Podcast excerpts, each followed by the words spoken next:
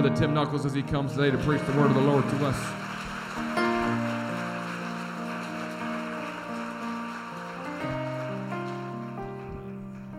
Thank you, Pastor. It is a privilege for our family to be here this weekend, and Travis has already said the real reason that we are here is because of our grandson, Josiah. The best title that I've ever had is Pop Pop. It is an incredible thing. I, for years, we pastored churches, and everyone wanted to show us grandchildren pictures and talk about their grandchildren, and they would tell us that it's the grandest thing on the planet. And I would go, yeah, yeah, okay, okay, okay, you know, I'm trying to do that to, to, to just encourage them pastorally. But let me tell you, it would be absolutely wrong of me not to tell you how wonderful my grandson is. He is the most handsome, the, the, he is brilliant.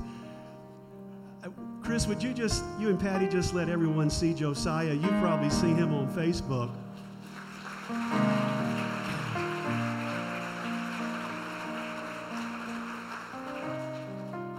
And I have to tell you, it is awesome. If you're not part of this wonderful club, then God will bless you perhaps, and you'll have grandchildren one day, and you'll understand why we are so absolutely crazy over grandchildren. But it is a delight for us to be here this morning, to be with Pastor Travis and Kelly.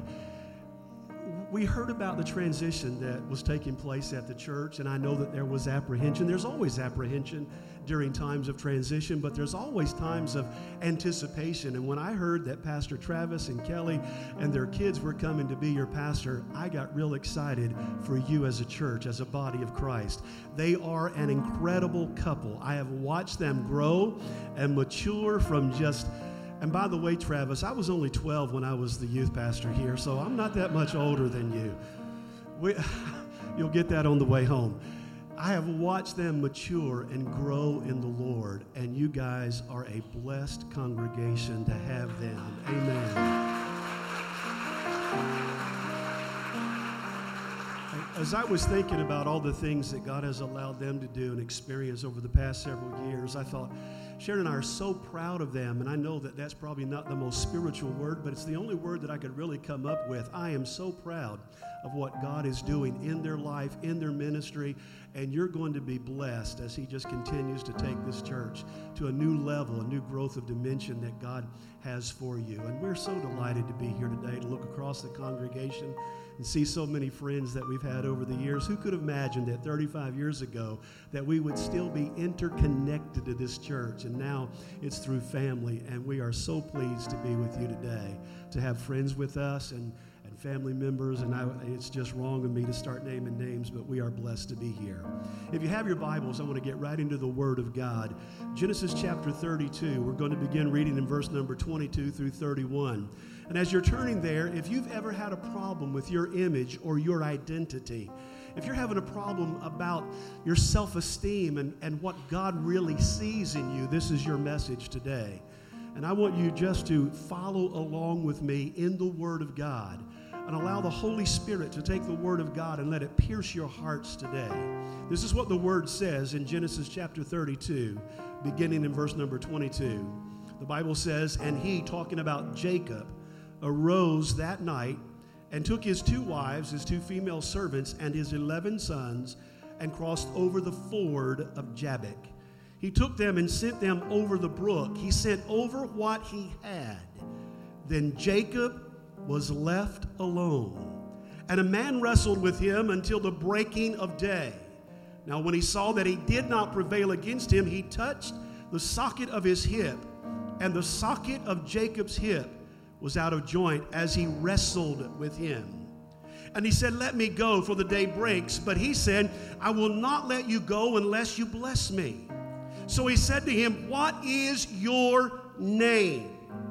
He said, Jacob. And he said, your name shall no longer be called Jacob, but Israel. For you've struggled with God and with men, and you've prevailed. Then Jacob asked, saying, tell me your name, I pray. And he said, why is it that you ask me about my name? And he blessed him there. So Jacob called the name of that place Peniel, meaning, for I have seen God face to face, and my life is preserved. Just as he crossed over Peniel, the sun rose on him, and he limped on his hip. Therefore, to this day, the children of Israel don't eat the muscle that shrank, which is on the hip socket, because he, talking about God, touched the socket of Jacob's hip in the muscle that shrank. Would you pray with me again that God would anoint us together? Father, I'm so thankful that I have the privilege of speaking and preaching your word today. I pray, God, that you would anoint us together, that the power of the Holy Spirit would overshadow me as I bring your word today. I believe that this is a right now word for this congregation. And I'm praying, God, that you would pierce the heart, the mind of your people, that it challenge, confront, and ultimately change us. And God, we give you all the praise and all the glory in Jesus' name. And everyone said, amen and amen. William was born October twenty-eighth, nineteen forty-nine, in a little community called Mount Kisco, New York. As a youngster, he struggled with dyslexia, and because of that, he struggled in school, but he had a rare ability to excel in all kinds of sports. He actually went to college on a football scholarship, but an injury forced him to switch sports to track and field. William was so good at this sport that his college coach convinced him to train for the Olympic decathlon. Now, I want you to understand what he was training for. The decathlon is a ten-event marathon that's completed in two days. It includes the hundred-meter run, the running long broad jump, the shot put, the high jump, the four hundred meter run, the one hundred ten meter hurdles, the discus throw, the pole vault, the javelin throw, and to cap it all off, when you're tired and wore out, there's a fifteen hundred meter run. In nineteen seventy-six, after training for four years in Montreal, Canada, William won the gold medal in the decathlon and set a new world record for the event. He was identified at that moment as the greatest athlete in the world. And because of this identity and the image that was created because of his masculine physique, he cashed in on his fame. William was one of those few superior athletes that was actually put on the box of Wheaties, his image.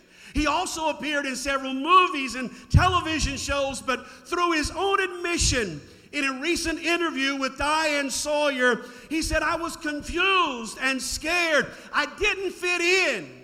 As a matter of fact, I struggled with my identity and my image, and the one that I had for myself is I always thought I was a woman." Y- you're right.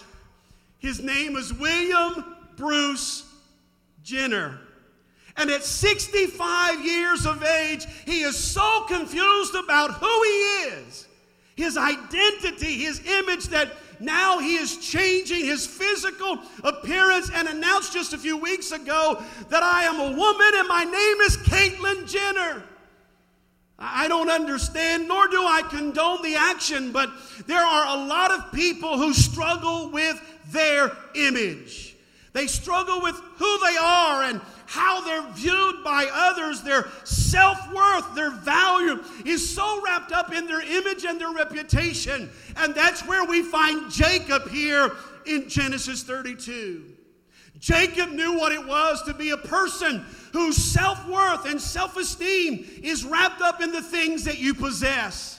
He had been a young man full of promise and potential. Words of prophetic greatness had been spoken over his life by God, and somehow he felt if, if those words are going to come to pass, then I'm going to have to work and scheme, plan, promote, manipulate, trick, scam, and pursue those things on a secular plane if God is going to accomplish them on a spiritual plane. In other words, he felt like he needed to help God out. Can I help someone today? You don't need to help God out. God will get you to where you need to go. You don't need to manipulate the situation. Give me a Presbyterian amen. For forty years, his plans had succeeded. making one deal after the other, trading his older brother out of the birthright, faking out his father to get the blessing that only goes to the oldest son, outplaying, outmaneuvering his father-in-law Laban until he had more possessions than his father-in-law and all of his sons. If I'm looking, and imagine with me, if I'm looking through the lens of Jacob's eyes, my self-image, my self-identity is pretty good. I, I would consider myself a strong, a worthy opponent. I, I'm a pretty good wheeler-dealer. I can survive by the seat of my pants in any situation. I'm a master manipulator. I can take the moment, seize it, and take advantage of it for myself. And he was the consummate deal maker. He had accumulated a large family, tremendous wealth, but at the point of our text, he is heartsick for home. And going home is going to pose tremendous problems for Jacob. He's going to face a brother that he had swindled, who had vowed to kill him on sight, but the problem is so much deeper.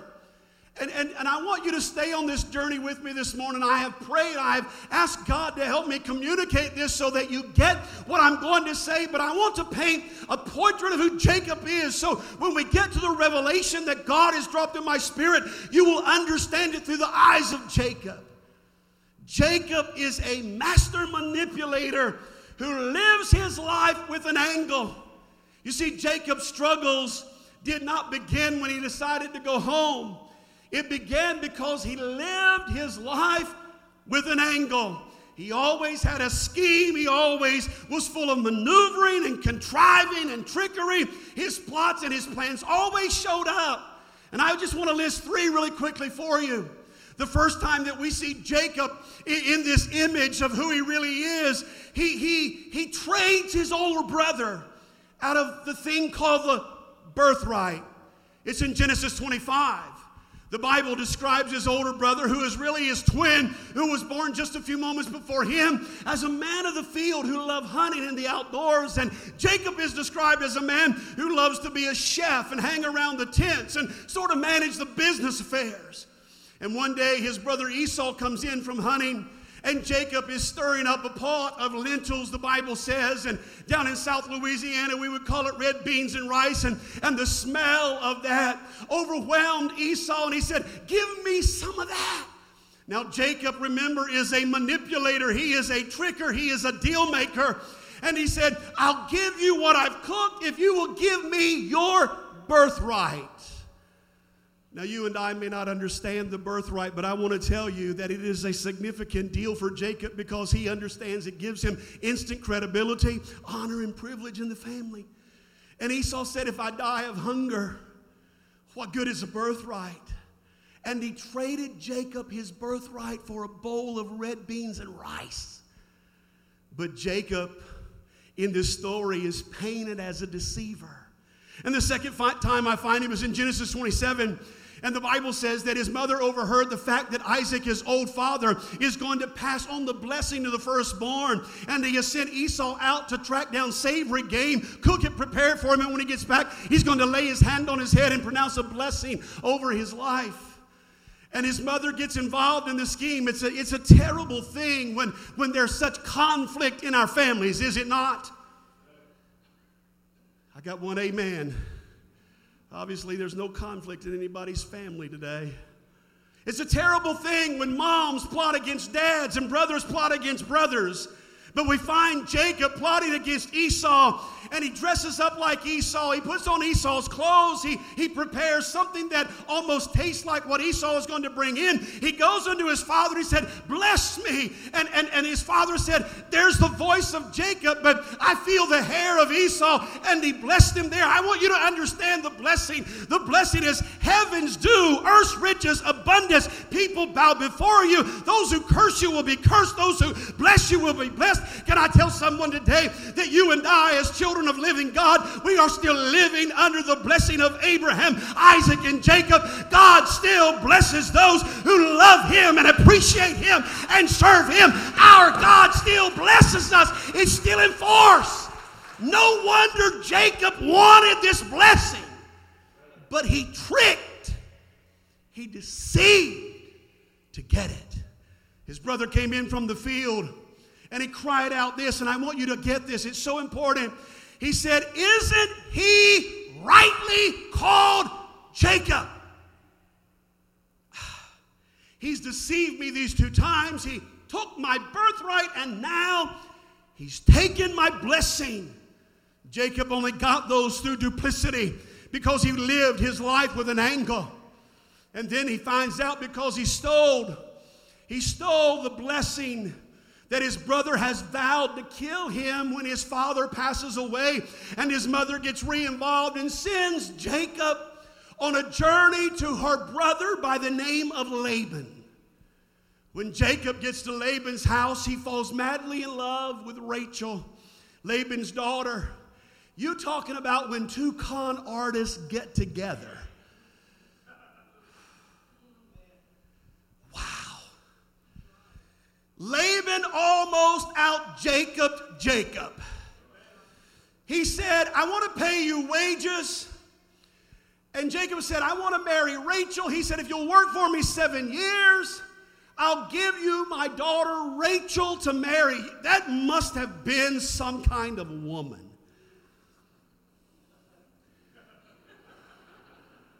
Are you guys awake yet? Seven years. The only wage you get is her. It, the Bible says that the time went by so quickly. But on his wedding night, he was given a bride. But the next morning, because Laban is a good manipulator, he rolls over and sees her sister Leah. And he says, "What have you done? Why have you tricked me?" That's the pot calling the kettle black. He said, "It's not our custom to give the youngest before the eldest. Therefore, stay with her seven days, and then I'll give you Rachel. Work for me seven more years, and you can have both of them." You know, the first deal was okay, but this is not going to be the best deal for Jacob. The Bible says after twenty years of Laban out tricking, out maneuvering Jacob, God still blesses him because the blessing of God never fails. The ble- You didn't get what I said. The blessing of God never fails. When God says it, it's settled. It doesn't matter whether you believe it or not. When God chooses to bless somebody, it doesn't matter what anybody else thinks of them. God is going to bless them. But twenty years have come and gone. Laban has changed his wages over and over again. And with that background in mind, we come to our text. twenty years of manipulation, twenty years. Jacob is tired of it. And the Bible said that he runs again. He decides to go home. However, going home is going to pose some problems. He's going to run smack into his past. Can I help someone today? Your past will always catch up with you. Hello? He ran right into his past. He had to deal with his past. The Bible says in that chapter that Esau is on his way to meet Jacob with four hundred armed men. And right now, the birthright and the blessing don't mean that much to Jacob because he is afraid for his life. He is afraid that he's going to lose everything that he's worked so hard to get on his own. But still, he's a man with a plan.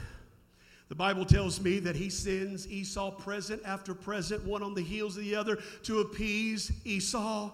And then that night after he has sent blessings all day long and presents all day long, the Bible says that he is left alone with his wives and his children. And the Bible says that he takes them across the ford of the Jabbok, the Jabbok River, and he is left all alone. There's something that's going to happen when he is totally alone. Nothing there in the dark but him and his memories. Nothing but him and his conscience. I remember an old mountain preacher years ago. I heard him in his church. He said, "I'd rather go to bed with an old wet dog than a guilty conscience." He said, "At least I could turn away from the old wet dog, but every time I turn over, my conscience is right there nagging my spirit." Jacob was all alone, the Bible says, for a moment with nothing but his memories and his conscience. Or was he that alone, Pastor? No. Can I just paint this picture for you? Jacob is alone in the dark, and then all of a sudden, someone tackles him to the ground. He's wrestled to the ground, and the Bible says that there is a wrestling match that takes place all night long. When it first happens, Jacob thinks there's a man that's wrestling with me. There's someone that has attacked me in the dark, and he fights with all of his might. He's never been outdone, outmaneuvered before. So in his mind, there's no way he's going to be outdone by this person, whoever they are, that has attacked him. But the longer he struggles, the more he realizes that he doesn't have the strength to fight him. All he has is the strength to hold on. And right when dawn is beginning to break, this person, this being says, "Let me go." It's getting ready to be light. And Jacob says, "No, I'm going to hold on until you bless me." And at that moment, the Bible says that he touched the, the, the inner thigh of his leg, the strongest muscle in a man's body, letting him know that in your strength, you are nothing. And he knocks it out of socket. And all of a sudden he realizes, I'm not wrestling with a man. I'm wrestling with an angel, perhaps. I cannot get the upper hand. I cannot outmaneuver. I cannot outtrick. And all of a sudden this being that we later find out that it's God looks at him and says, "What is your name?" Now wait a minute, Bishop. If it's God, he already knows his name. Yes, but that wasn't the point of the question. The question was, what is your identity? How do you see yourself? And he disclosed, this is the aha moment. I hope today God gives us some aha moments here. It's at this moment that he realizes, I'm in the hands of God. He knows my name, but he knows who I am. I might as well confess. And he said, I am Jacob. Literally, I am what my name represents. I am a deceiver. I am a manipulator. I am a heel grabber. I am someone who schemes and plots. I am what my name represents. I am Jacob. I know where I'm going, and I'm about to get excited. And he said, no, no. You are no longer Jacob. You are now Israel. Now, if you look at the names carefully, Jacob means one who trips up, one who grabs the heel. He was named Jacob because on the way out of the birthing canal, he grabbed Esau's heel. He would ever be, didn't Esau say, isn't he rightly named Jacob? He's a deceiver. What are you? I'm Jacob. No, no, no. You're no longer Jacob. You're going to be Israel, or you're going to be a prince of God.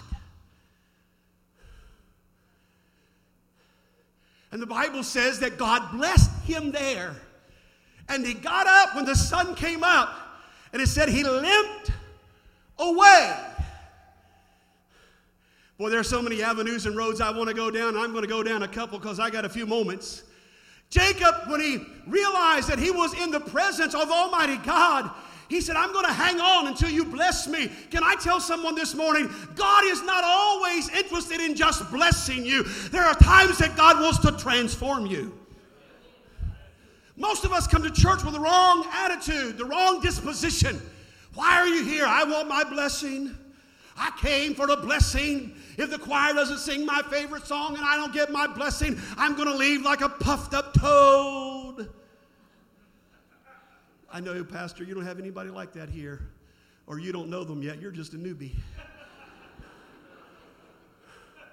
If my pastor doesn't preach just like I want him to preach, and I don't feel little doodads going up and down my spine, and I walk out, I came for the blessing. God doesn't want to just bless us. God wants to transform us.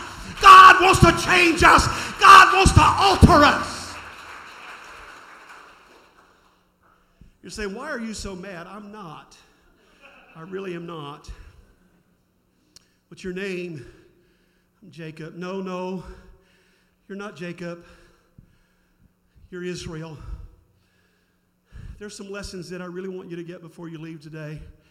You see, at Jabbok, Jacob's religion gave way to spirituality. We are such a religious nation, but we are not very spiritual. At Jabbok, when he has an encounter with God, he no longer has a view of God like many of us, because the first encounter that Jacob had with God was at Bethel. It was really called a place called Luz, but he changed it to Bethel, and he said, I've seen the heavens opened up, and he said, I, yeah, I've seen the house of God.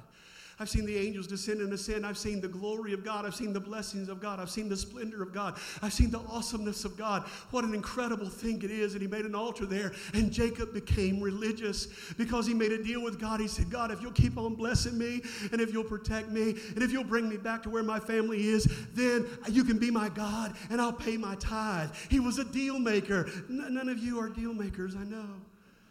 God, if you'll heal, if you'll do this, I'll do that. I don't have my glasses on, so I really can't see how you're reacting. But God gives him something else. God gives him a new name, which is a new image, and a new identity of himself. Um, Travis, I want you to help me with that.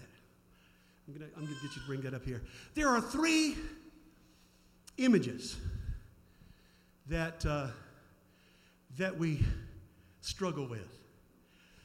Just stand right there and just hold that. This is a mirror, guys. How many looked in the mirror this morning? Two out of three. That's not bad for a church this size. That's why most of you, your hair looks messed up. Okay. This, hold that up. I, I want to look at myself. This is the first image. This is the first image that I have of myself. It, it's a reflection. I, I, wow. That's a pretty handsome guy right there. You better take your halo off, because that's how most of you look this morning. When you look, you go, wow, he's not, that's not real bad. My pants are a little long where they hemmed them wrong, but other than that, and I got borrowed cufflinks on from the pastor because I forgot mine in a Kmart tie, but, you know, it's okay.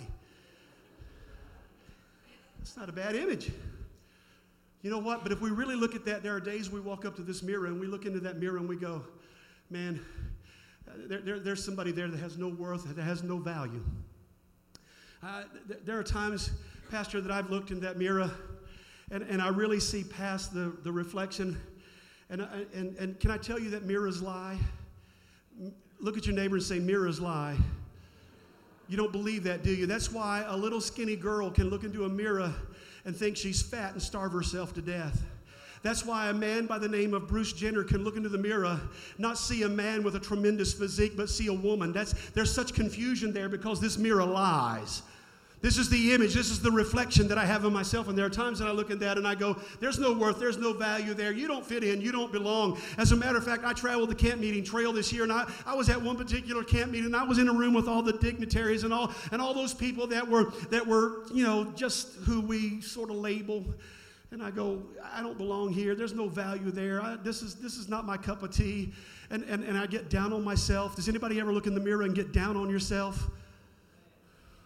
This mirror lies. It's only a reflection of what you think you are. It's only a reflection of what you think you are. You're not hearing what I'm saying. This is Revelation this morning. It's only a reflection of what you think you are, because when I look in that mirror, I see a young, vital, vibrant preacher of the gospel. Man, I just see someone that, that sort of got locked in their mid-thirties and, and forties, and I go, wow! Hallelujah! You, you better put that up. I'm getting really attached to it. You, you can be seated with that. I'm done with that. They're, they're, I'm sorry, my mom and dad, they told me when I was young I could do anything, I could be anything, and I was the best looking thing on the planet. My, my daddy's last words to me before he passed away almost a year ago, he looked up and he said, you're so pretty. And I thought, he's so right. And then I realized the only reason he said that is because I looked just exactly like he looked. And when he looked at me, he saw himself, and that's why he said, because my dad always said they would walk in when he was dying and say, Ellis, you look good. He said, I've never had a problem looking good. I just don't feel good. But there's a second image. Anybody got a camera with you, uh, a phone with you this morning? One, I, you guys are just not going to be truthful, are you? Anybody got their, their phone with them? How many have a camera on that phone? W- would somebody take a picture of me?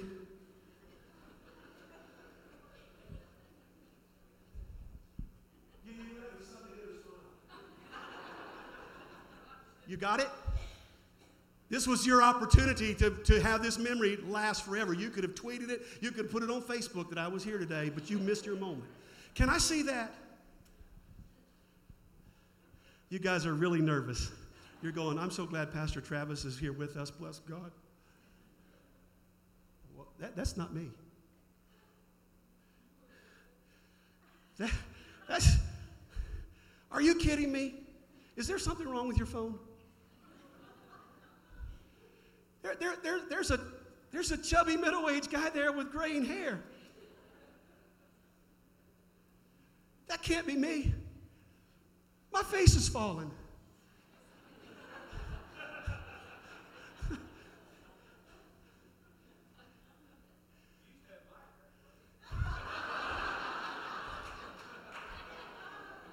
You're giving me a twitch.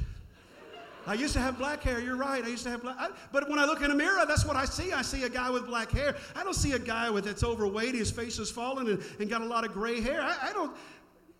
You see, this, this right here is an image. It's been taken by a camera.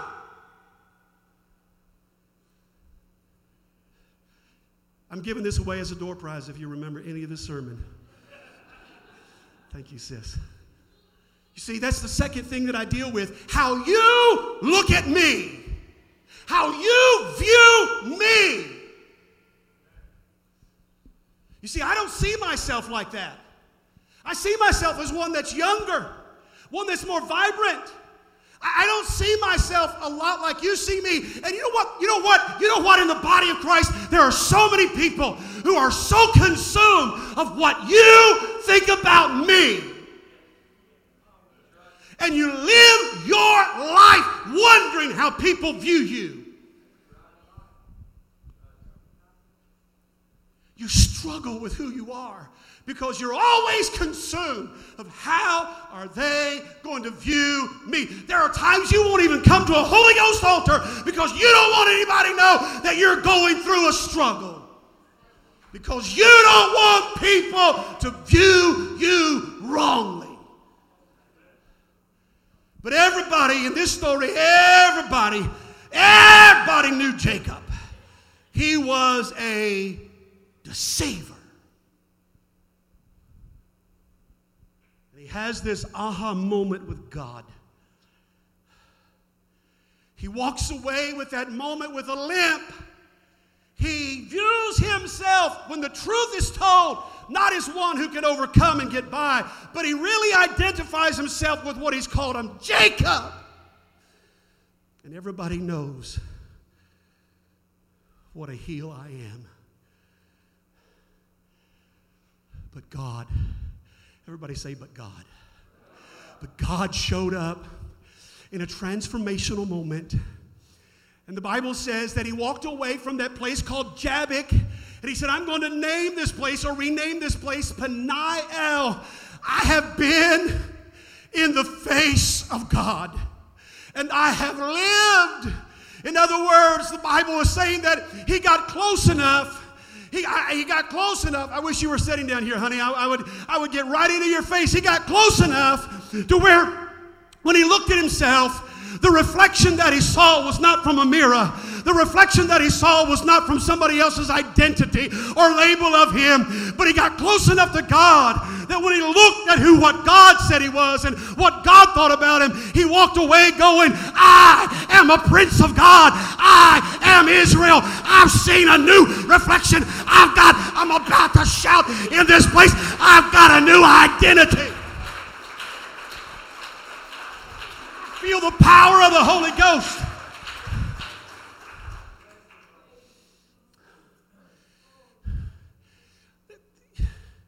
Can I just talk to you?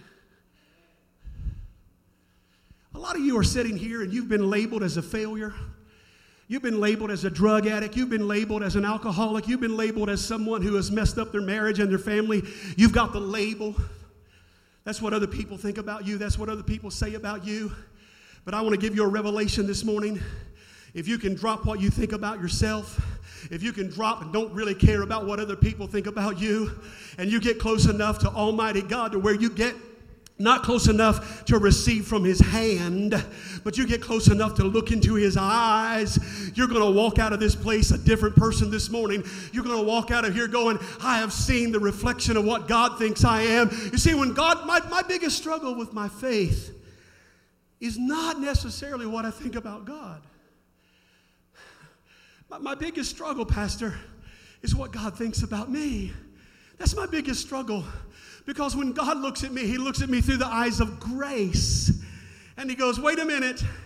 I don't see a little boy that's intimidated by others. I see a mighty man of valor. No wonder he could walk into the threshing floor. And he looked at that young man by the name of Gideon. And he goes, oh, you mighty man of valor. Are you kidding me? Gideon is so afraid. He's hiding out in a threshing, in a wine cellar threshing wheat because he is intimidated. He is a coward. But God walks into the room, B, and says, I don't see a coward. I see a mighty man of God. I, I don't see the past. I see a mighty woman of God. I don't see where you've been and what you're going through. I see where you're going. I see a mighty man of God. It's a biblical precept, and you've got to get it. You see, if anybody looked at Moses' life, the first forty years of his life, he spent in the throne room. And the next forty years of his life, he was on the backside of the desert taking care of borrowed sheep. And if you looked at him, you would label him as a failure, as a washed out has-been. As someone who had the opportunity of a lifetime and blew it. But when God showed up in a burning bush, he said, you're my emancipator. You're the one who's going to walk down and look Pharaoh right in the eye because you have an encounter with me. And you're going to say, let my people go. And you're going to walk in the power and the anointing and the authority of Almighty God. Not the label of a has-been Pharaoh. Not the label of a washed-out shepherd. But you're going to walk into that throne room and you're going to say, I am that I am that sent me. No wonder we can say, I can. Through Christ, which strengthens me. No wonder God could look at a little shepherd overlooked by his own family. Jesse, do you have any more sons? I mean, all these other guys, they're big, strong, strapping fellows, but don't you have... Oh, yeah, yeah. Forgot about the runt. Little ruddy face, freckled face, red faced punk of a kid. He's got a few sheep. And the prophet says, we're not even going to sit down to dinner until you go get him.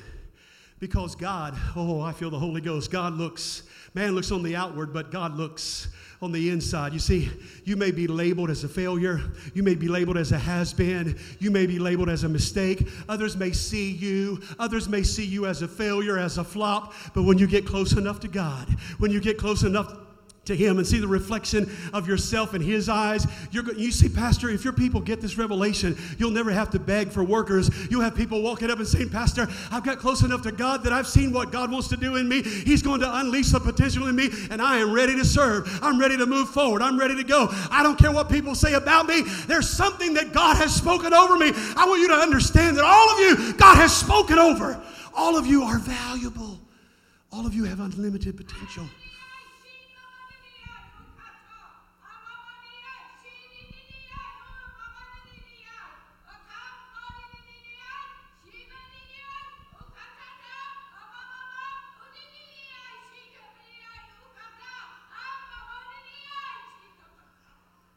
I say unto you that I am the Lord your God, and I do not look on the outside. I look at the heart. If you will surrender to me everything in your life, I will bless you. I will use you. I will do more for you than you could imagine, saith the Lord God Almighty.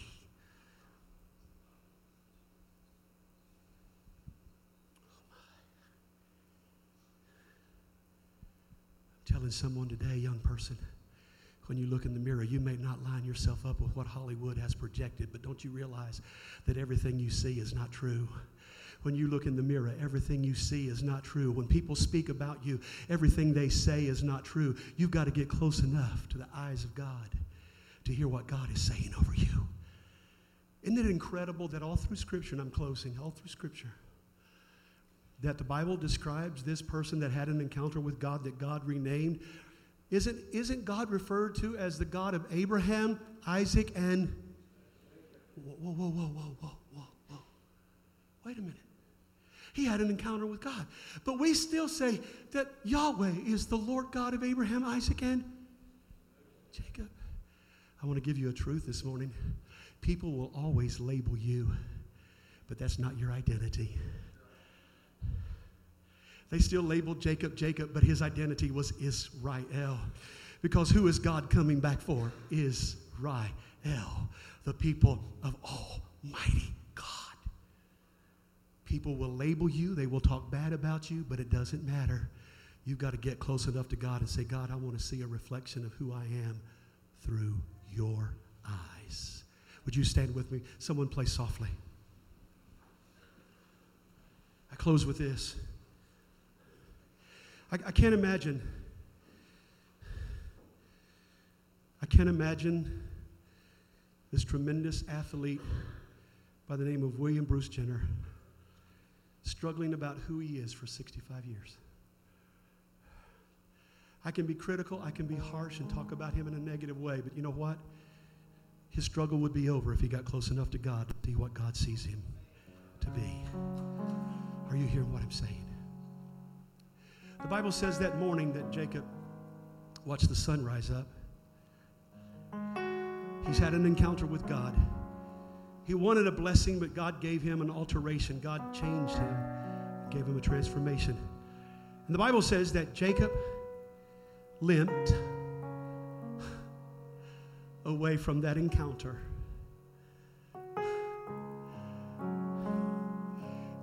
To, to be quite honest with you, that bothered me a little bit, because I've often thought that our encounters with God are only about blessing and only about God helping us. But the Bible says that Jacob limped. I don't know that the limp was ever changed, because the Bible says in Genesis fifty that Jacob, when he was a dying, leaned on that staff. He was still leaning on a staff because he had an encounter with God that caused him to walk away with a limp. And I thought, God, why would you do that? And then the Lord just seemed to speak to me. He said, I wanted Jacob to know that I have changed him, and every time he takes a step, he'll be reminded of the night that he struggled with me and he got close enough to where he saw himself in my eyes. I don't want him to ever forget. You see, in Pentecost, we're so we're so prone to forget. We, we have marvelous services, and we walk out, and we're the same. Pastors pray over us and seek God for us almost every week, and I know that your pastor and his wife and family, they're going to pray about you. They're going to pray over you. They're going to ask God to give you an encounter. But we have marvelous services, and we walk out. But you see, this morning, I don't want you to walk out like you came in. Even if you walk out with a limp, even if you walk out saying, I'm, I'm never going to forget this day. I'm never going to forget that I got close enough to the face of God, where God spoke something into my life and told me that my value, that my image, that my identity, that my self-worth is not wrapped up in what I think about myself, nor what others think about me, but what He knows about me. How do you know He knows? Because the Bible said in Revelation that when we get to heaven, He gives us a stone, and inside that stone, there's been a prearranged name. He said, inside that stone, there's a name that has been etched in the glory of that translucent stone. And that's what God has seen in you and spoken over you from the time that you were conceived, when your mom and dad was having fun, and you were conceived. God said, this is who I see. This is who I see. There are people here today, you're so, you're struggling. And God is saying, don't struggle anymore. With your, with your heads bowed, your eyes closed, I'm trying so desperately to quit. You say, Bishop,